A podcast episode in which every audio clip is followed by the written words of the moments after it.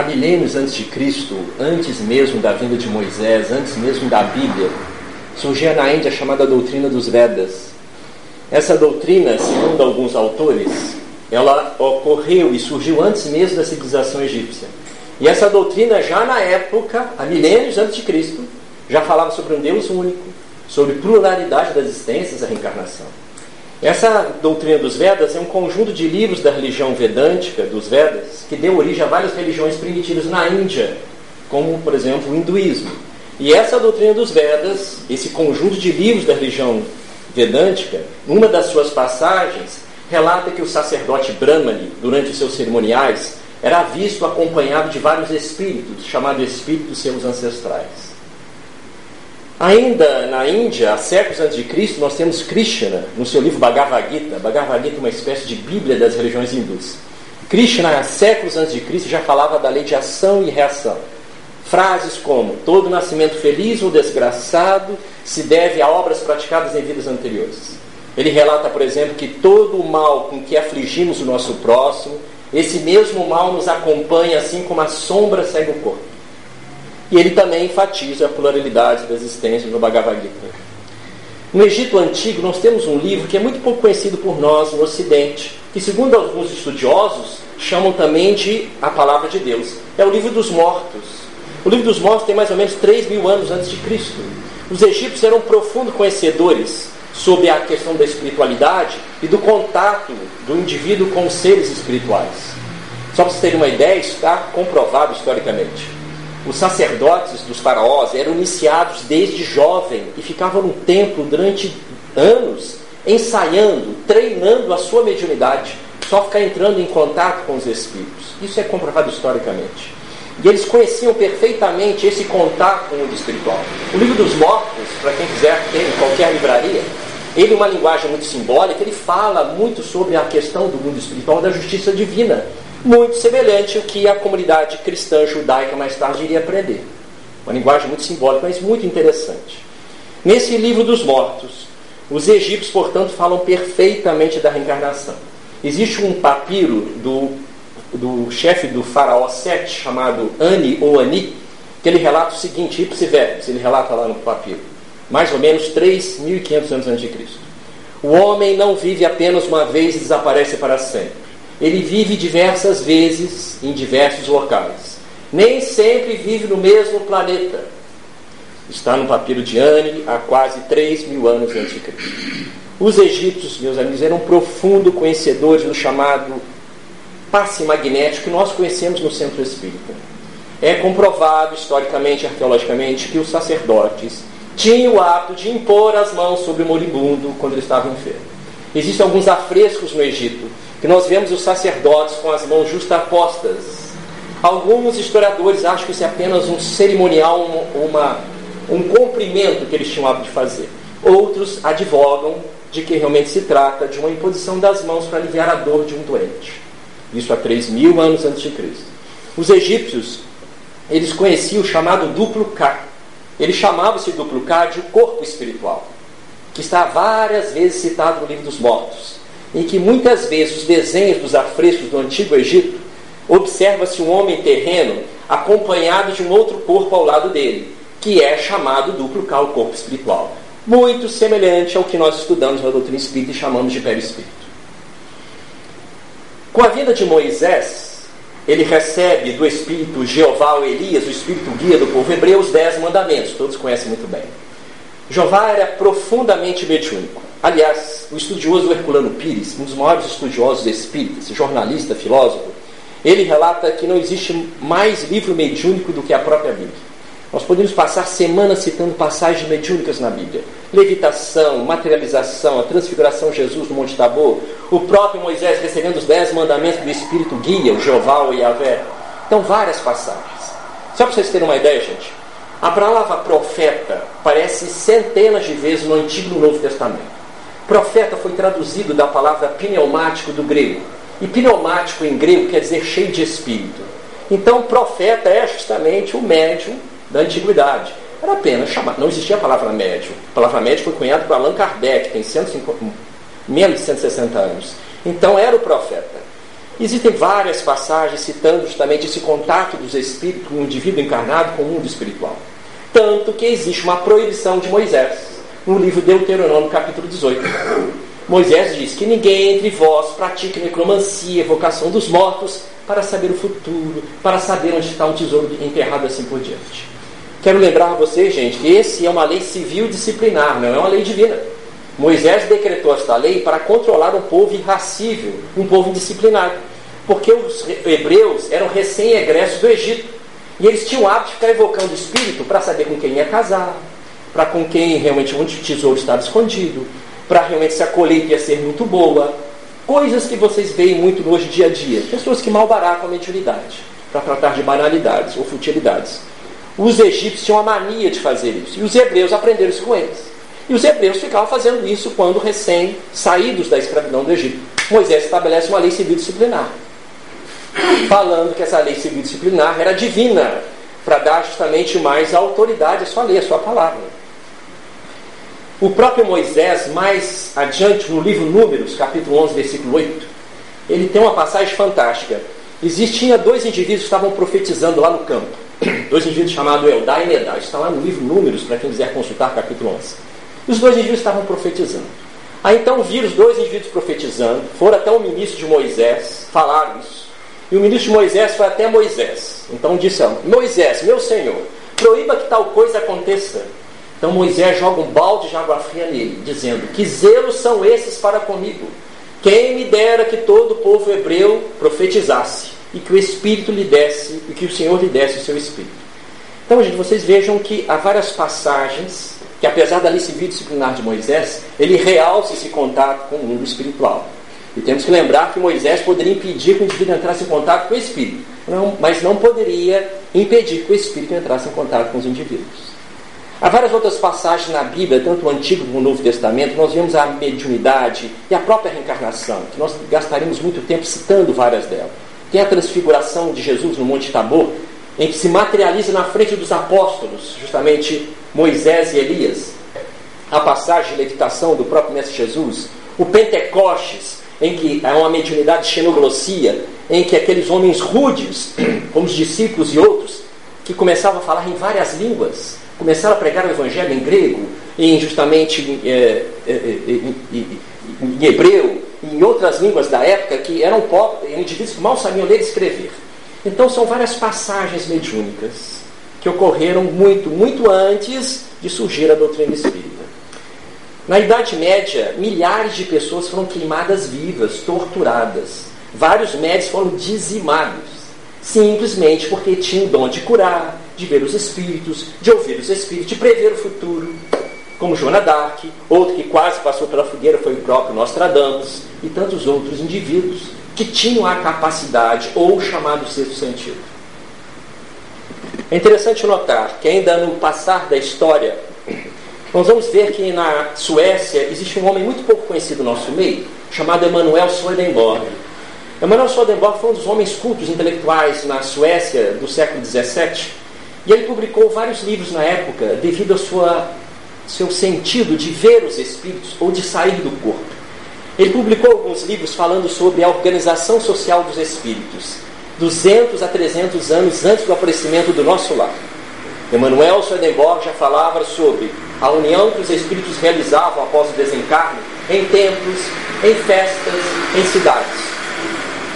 O próprio Emmanuel Swedenborg, ele descreve na época o que mais tarde foi descobrido que se tratava do ectoplasma, um fluido utilizado para a chamada materialização espiritual. E ainda no ano de 1826, nasce em Nova York um homem também muito pouco conhecido no nosso meio, chamado Andrew Jackson Davis. Andrew Jackson Davis é chamado carinhosamente por alguns pesquisadores de Kardec americano. O Andrew Jackson Davis ele tem uma história muito semelhante ao nosso Chico. Ele nasceu em 1826, eu repito, 50 anos antes da doutrina espírita aparecer. Ele tinha mediunidade de xenoglossia, divisão.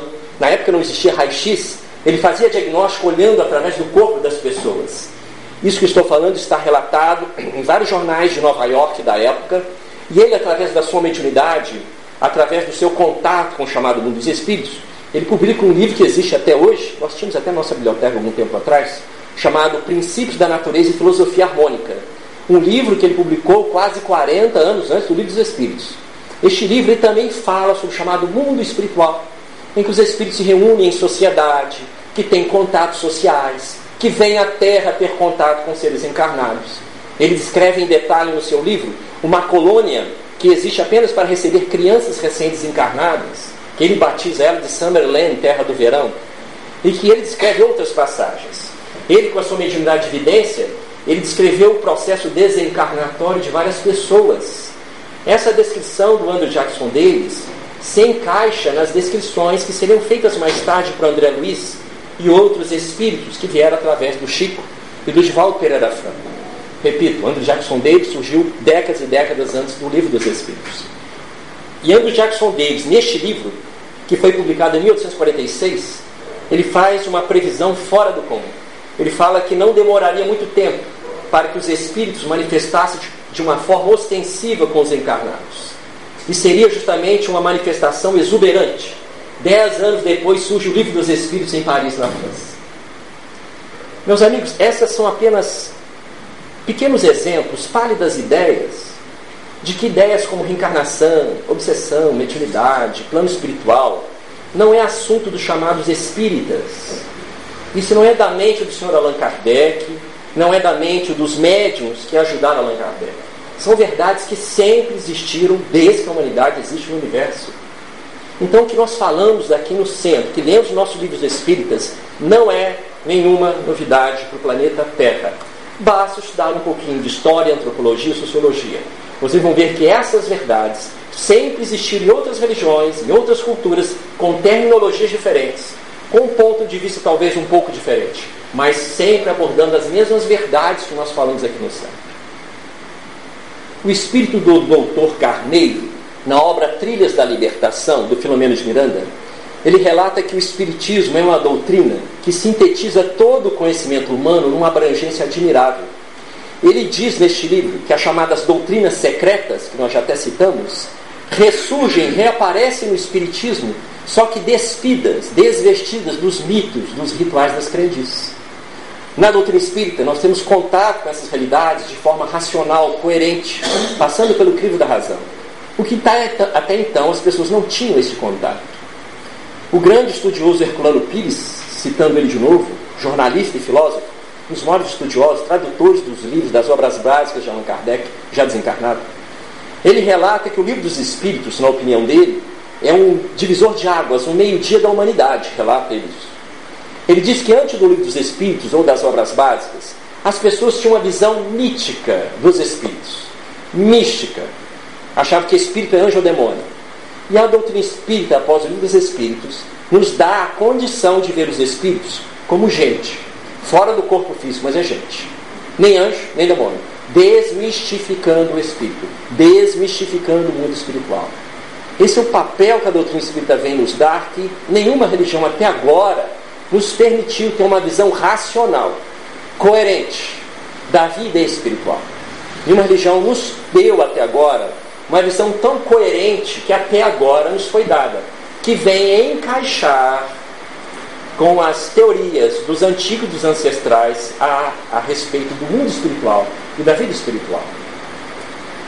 É interessante ainda notar que o Espiritismo ele nos traz alguns pontos muito interessantes a respeito dessas realidades espirituais que ainda nós ainda talvez não incorporamos no nosso dia a dia, mesmo nós espíritos há mais tempo mesmo que estudemos a doutrina espírita. Questões que ainda nós vivenciamos, mas temos heranças muito fortes de outras religiões. Nós trazemos, meus amigos, dessas de outras vidas, atavismos e heranças, influências muito fortes das religiões que vivemos nesta vida ou em outras. Ainda achamos que o plano espiritual é o céu e o inferno. Nós espíritas achamos que o nosso lar é o céu, que o umbral é o inferno. Nós achamos que os nossos obsessores é o demônio. Então, são, isso chama consubstanciação. Nós transferimos apenas algumas ideias de outras religiões para a doutrina espírita, que é um grande erro. Então, nós continuamos ainda vendo os espíritos e o mundo espiritual com as antigas crenças que nós ganhamos em outras vidas ou nessa. São coisas muito fortes, foram incutidas no nosso inconsciente. Não é fácil nós eliminarmos de uma hora para outra.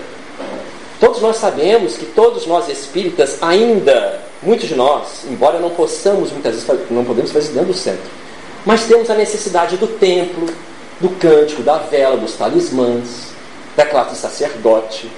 Porque é uma época, gente, que as pessoas decidiam por nós. Como é bom isso, né? Se você decidir para a gente. Eu procurava o sacerdote e decidia para mim.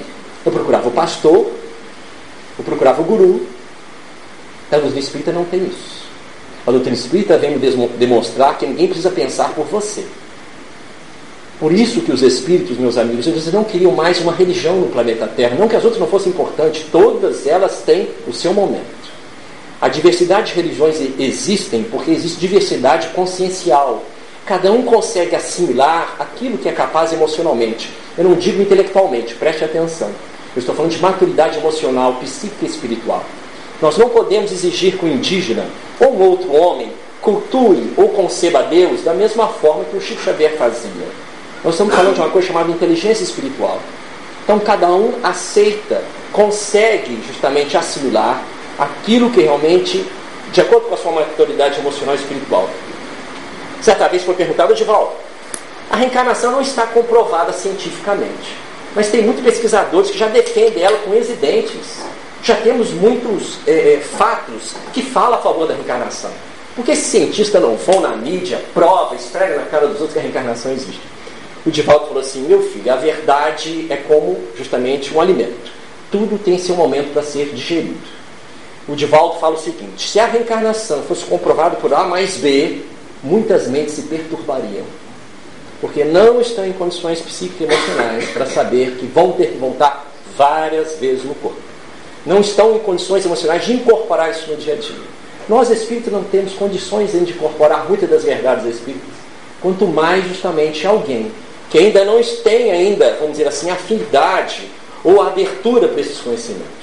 Então a verdade, tudo tem seu tempo certo. Então as religiões têm seu papel. Então por que mais uma religião?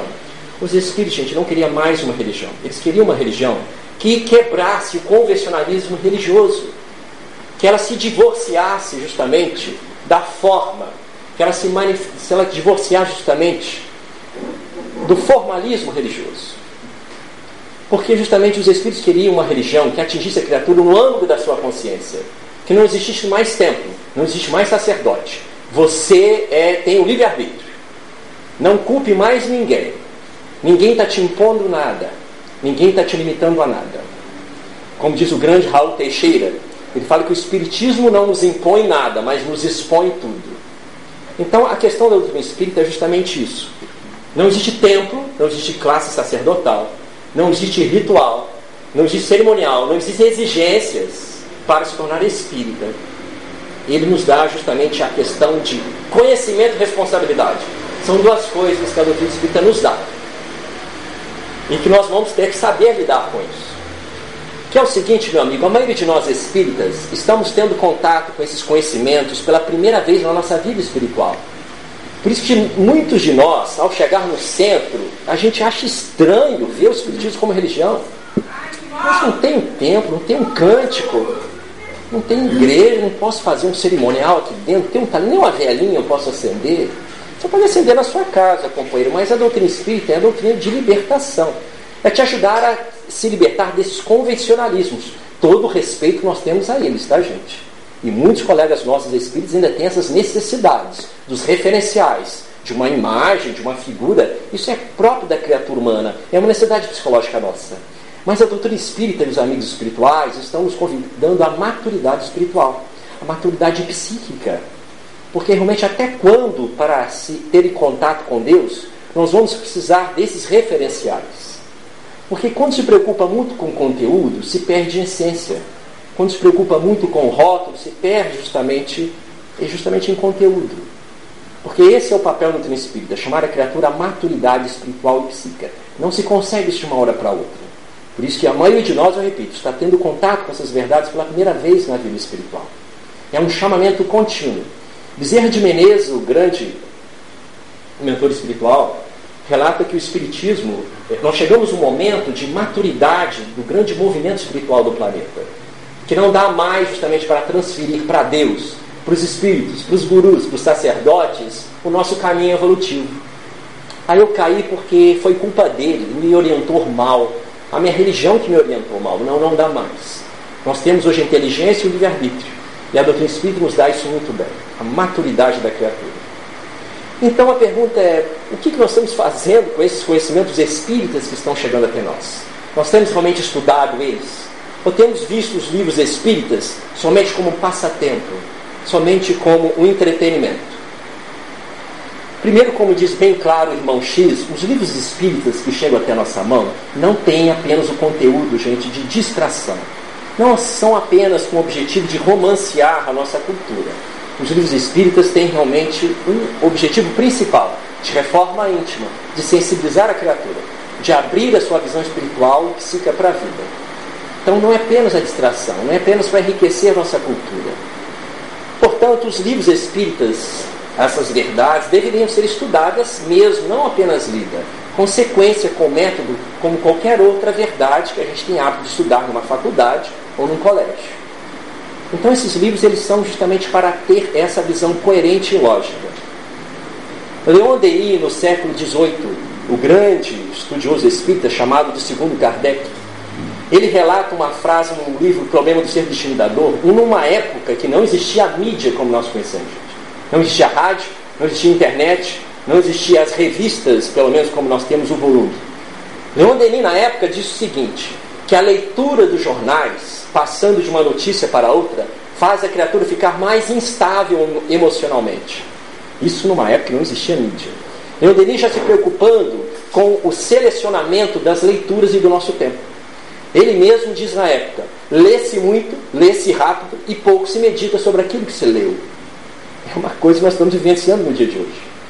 Os neuropsiquiatras falam que nós estamos passando por duas síndromes: a síndrome do excesso de informação e a síndrome do pensamento acelerado. Nós somos bombardeados todo dia pela mídia, televisão e as informações de internet.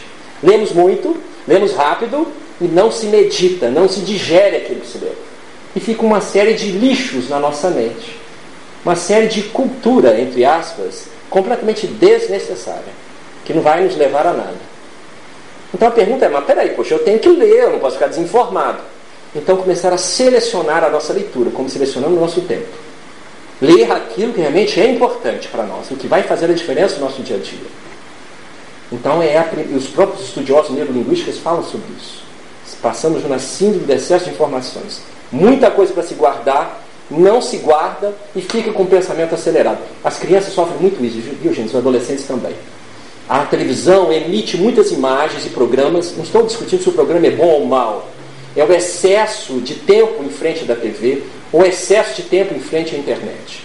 É o excesso de informações. As crianças chegam na escola, elas não sossegam, porque o pensamento acelerado não consegue parar. Isso não acontece apenas com as crianças e adolescentes, acontece com os adultos, a maioria deles. A maioria de nós não consegue fazer o que nós estamos fazendo aqui agora, ficar quieto, prestar atenção em alguma coisa fazer uma leitura edificante, 15, 20 minutos, assistir uma palestra e pensar naquilo, não é pensar lá fora não. É por causa dessa bagagem intensa de informações que estamos tendo. Então vamos começar a selecionar nossas leituras, reduzir o tempo nosso ou dos nossos filhos diante da TV ou da internet. Não sou eu que estou falando isso, são estudiosos neurolinguísticos estão falando isso. O que a doutrina espírita também está falando isso. Selecionar o nosso tempo para aproveitar em coisas edificantes. Porque senão nós vamos continuar absorvendo uma série de coisas sem necessidade para a nossa vida. Há muitos dizem então, ah, eu não tenho tempo de estudar a doutrina espírita, tenho que fazer muita coisa. Meus amigos Joana de Ângeles relatam que nós deveríamos dedicar pelo menos 15 minutos por semana para a doutrina espírita, para a leitura espírita. 15 minutos por semana, não é nem por dia. Pelo menos o culto do lar, reunir a família. Se ninguém reúne, você mesmo faça. Pelo menos 15 minutos. E ela diz mais: que quando se abre um livro edificante, quando você faz uma leitura edificante, você cria na sua mente um clima mental diferente. Você começa a fazer uma coisa que é quebrar a rotina mental de homem comum. O que, que é isso? Todos nós, gente, nós temos uma, uma rotina mental de homem comum. O que, que eu vou pagar, o que, que eu vou trabalhar, eu preciso viajar amanhã, amanhã tem festa. Essa é a nossa rotina. Essa é a nossa rotina. A gente precisa saber quebrar isso. Porque nós não podemos, jamais podemos esquecer que nós vivemos no mundo, mas não pertencemos a ele. E nós vivemos no mundo como se fôssemos eternos nele. Então nós temos que saber exercitar isso, quebrar a rotina mental de homem comum. Se faz isso através de uma leitura edificante, de uma prece, da meditação, do que estamos procurando fazer aqui agora. Estamos criando um clima mental diferente do dia a dia. Quando se faz isso, gente, os amigos espirituais nossos, eles têm, nós criamos condições propícias para que se aproximem de nós, para nos auxiliar. Divaldo Pereira Franco certa vez relatou algo fantástico. Ele disse que numa, várias vezes, ele fazendo sua palestra, ele viu que as pessoas que assistiam a sua palestra estavam concentradas. E ela ele, Divaldo, relata com a sua mediunidade de evidência, que ele viu verdadeiras cirurgias espirituais serem realizadas na plateia. Porque o indivíduo estava em condições propícias no momento da atenção para que os amigos espirituais aproximassem. Quer dizer, nós criamos condições propícias mentais e psíquicas para que eles atuem na nossa mente e no nosso perispírito. Criamos o plug, a ligação mental. Por isso que os espíritos falam, olha o culto do lar, olha a prece, olha a higienização mental. Façam uma, uma, uma leitura edificante, justamente para criar esse plug, ou esse estreitamento entre nós e os nossos amigos espirituais. É quebrar a rotina mental de um em comum. Então a doutrina espírita nos permite isso, através de uma simples leitura atenta. Nós não estamos falando nem de vivência cristã, mas a leitura atenta, a disposição de aprender aquilo e absorver. Você cria um clima psíquico diferente, individual e ambiental, favorecendo a, o acesso dos espíritos amigos a nós e afastando, pelo menos temporariamente, os nossos chamados inimigos espirituais. Ou os espíritos zombeteiros, ou espíritos que não estão afinizados conosco. Porque criamos um clima psíquico ou uma psicosfera saudável, e, portanto, fazendo uma proteção, mesmo temporária, para o nosso mundo íntimo. Portanto, há muita gente que diz, mas espera aí, eu às vezes eu abro o livro espírito me dá uma soneira. Eu fico completamente desconcentrado quando abro um livro. Mas você lê o jornal? Ah, jornal eu leio, eu não tenho sono não. Você vê novela? Novela eu vejo. Filme? Ah, eu não sinto sono no filme não. Jogo de buraco, eu adoro. Sinuca, ah, ah mas livro espírita eu durmo, eu não sei porquê. E na reunião pública, às vezes eu durmo também. Então alguns começam a dizer, isso não é o espírito obsessor? Olha só, gente, a nossa transferência de responsabilidade. Sempre transferindo para o espírito obsessor. É igual nossos irmãos evangélicos, com todo respeito, eles transferem para o demônio, o católico para o satanás. É o mesmo atavismo. Nós somos repetidores de comportamentos. Olha só, nós estamos transferindo uma responsabilidade para outro, não para nós. O espírito obsessor, gente, realmente ele pode se utilizar de alguns subterfúgios, fazendo que a criatura entre em um sono, um sono ou desinteresse pela leitura. Isso acontece pelo plug mental que nós temos com eles. Mas, segundo Filomeno de Miranda, no livro Tramas do Destino, ele relata bem claro que este sono que a maioria de nós sente quando abre um livro espírita, ou este sono que muitos sentem uma reunião pública, não se deve a nenhum espírito obsessor. Ele diz que se deve mais à falta do hábito salutar e da convivência com bons livros. Ele relata que uma mente viciada, indisciplinada, rebelde, a nossa mente, a nossa mente é acostumada com leituras burlescas, grotescas, levianas, essa mesma mente se recusa a concentrar numa leitura que exige um pouco mais de atenção. Aí vem o sono, o desinteresse.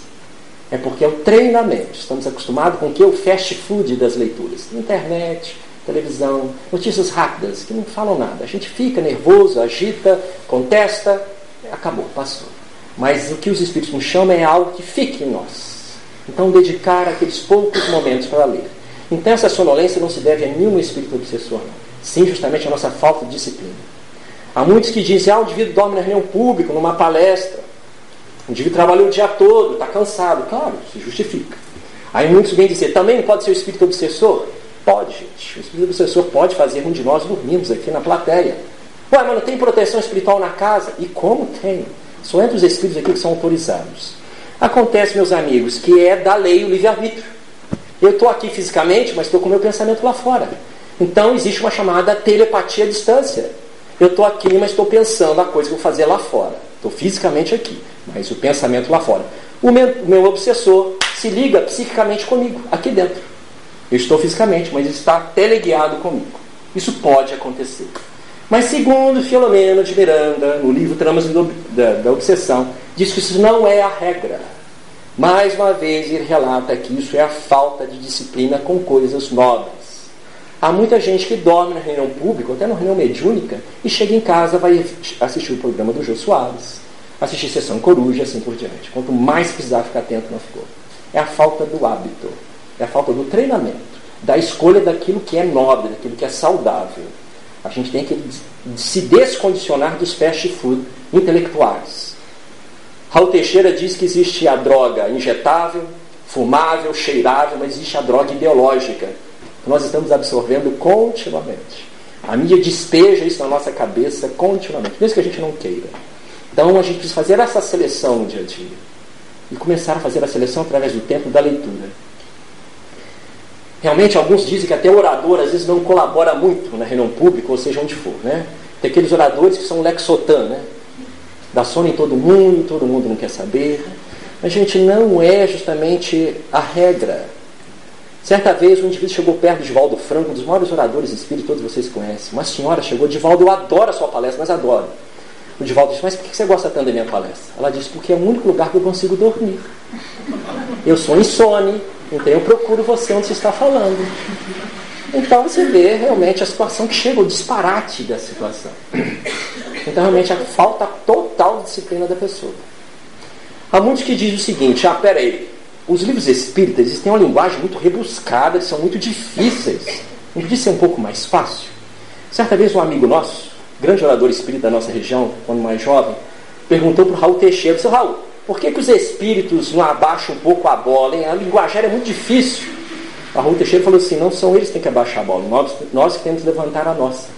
Porque até que ponto eles serão os guias e nós os guiados?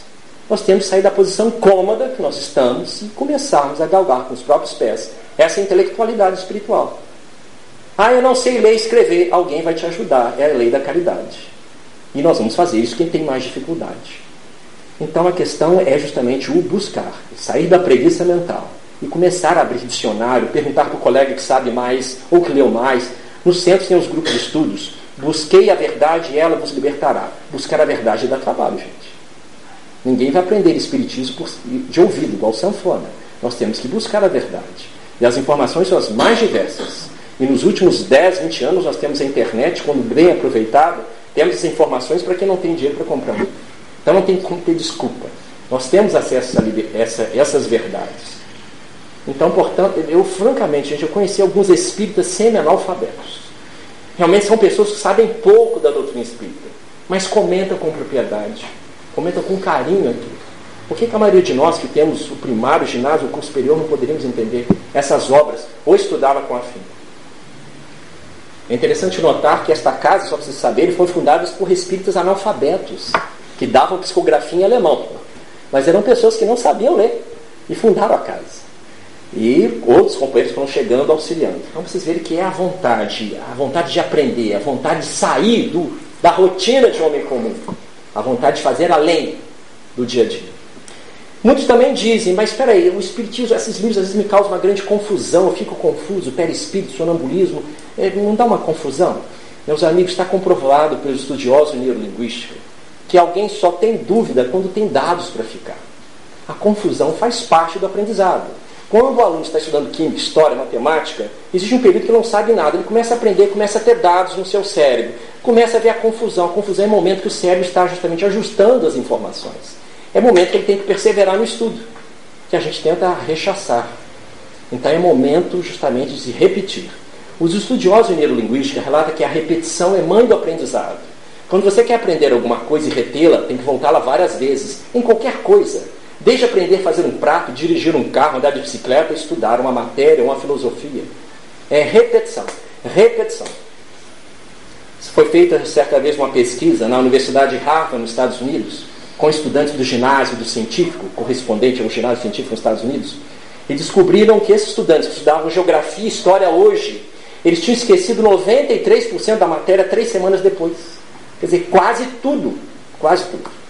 Então é muita presunção da nossa parte, porque folheamos alguns livros espíritos achar que nós já conhecemos o Espiritismo. Isso é muita infantilidade.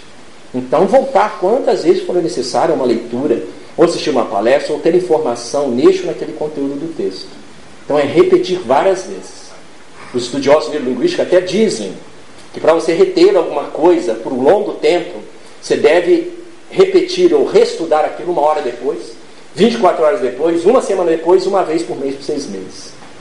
Bom, vocês estão querendo dizer o que é realmente a realidade. A gente só aprende o que realmente repete-se. Hoje em neurolinguística se fala-se muito em overlearning, overlearning do inglês, que é super, super recordar. Você tem várias vezes recordar alguma coisa para fixá-la. E nós temos que trazer isso para o nosso dia a dia também, das nossas obras básicas do Livro dos Espíritos. Existe o, seu, o saudoso, o seu Demétrio aqui em Fora, que ele está estudando há 40 anos o Livro dos Espíritos, e até hoje descobrindo coisas. 40 anos estudando o Livro dos Espíritos. Temos o nosso grupo de estudo aqui aos domingos, às 18 horas, quem quiser participar.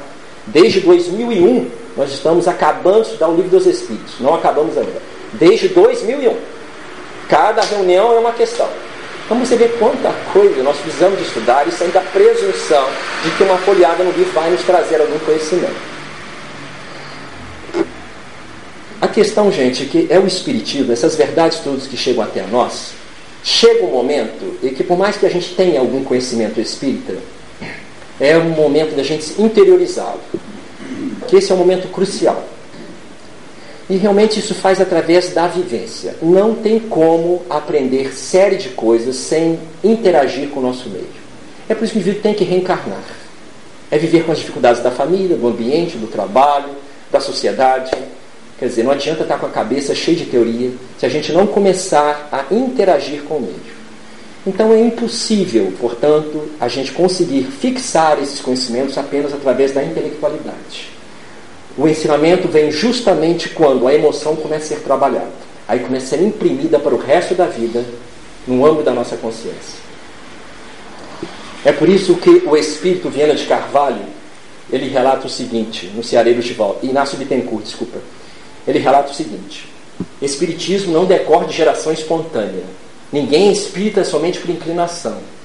Não te contentes em declarar que você é, é, apenas conhece o Espiritismo. E ele diz mais adiante: analise os teus conhecimentos doutrinários nos teus momentos de decisão, porque é nesse momento que você vai provar para si mesmo e para os outros o quanto a doutrina espírita está graduada no âmbito da sua consciência.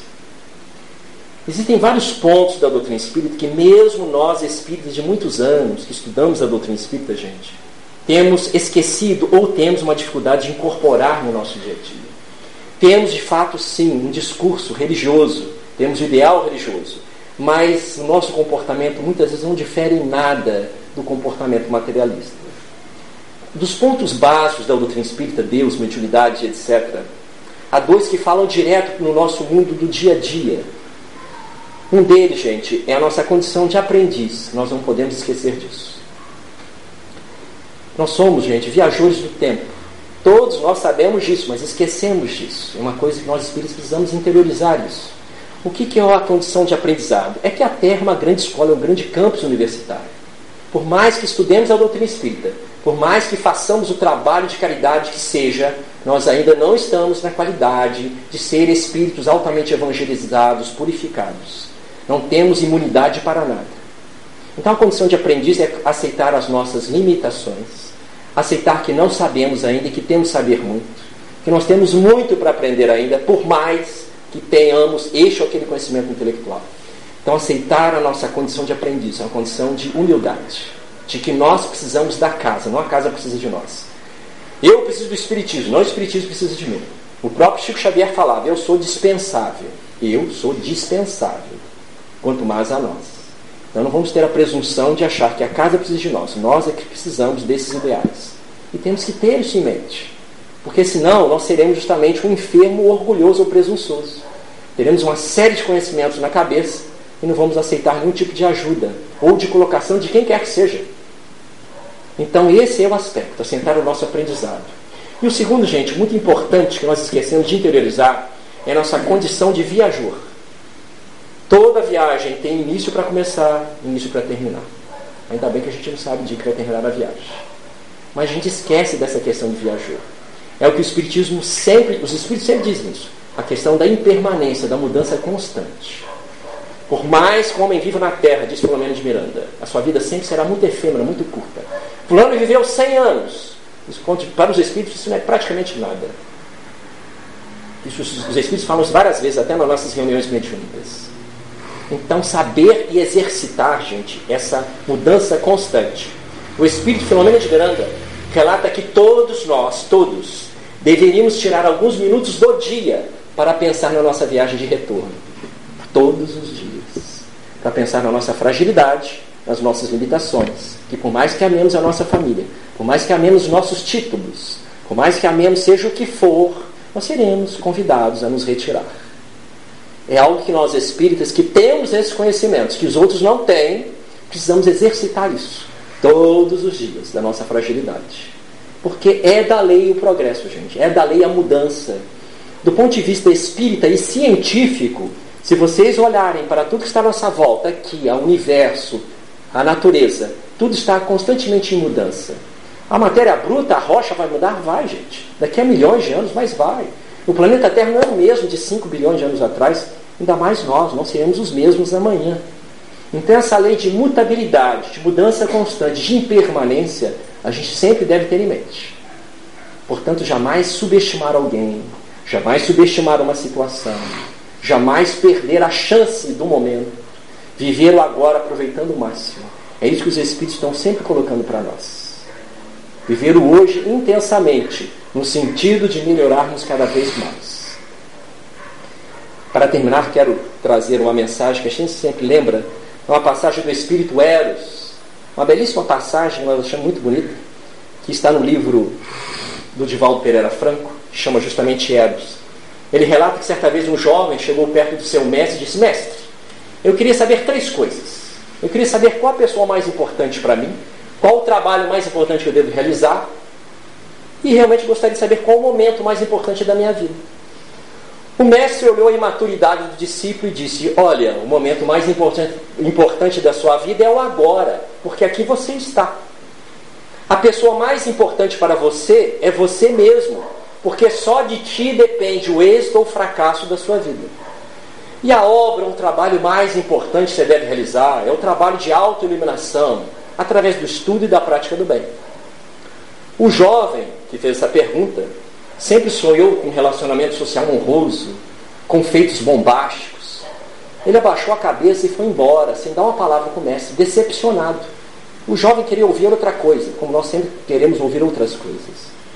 O mestre, então, vendo o jovem indo ao longe, disse, pensou alto, dizendo consigo mesmo: É, o jovem não entendeu que agora é o momento eterno, que ele é o construtor da sua própria felicidade e que as ditas grandes obras dependem de pequenas contribuições de amor e de conhecimento. Que Jesus nos abençoe. Muito obrigado.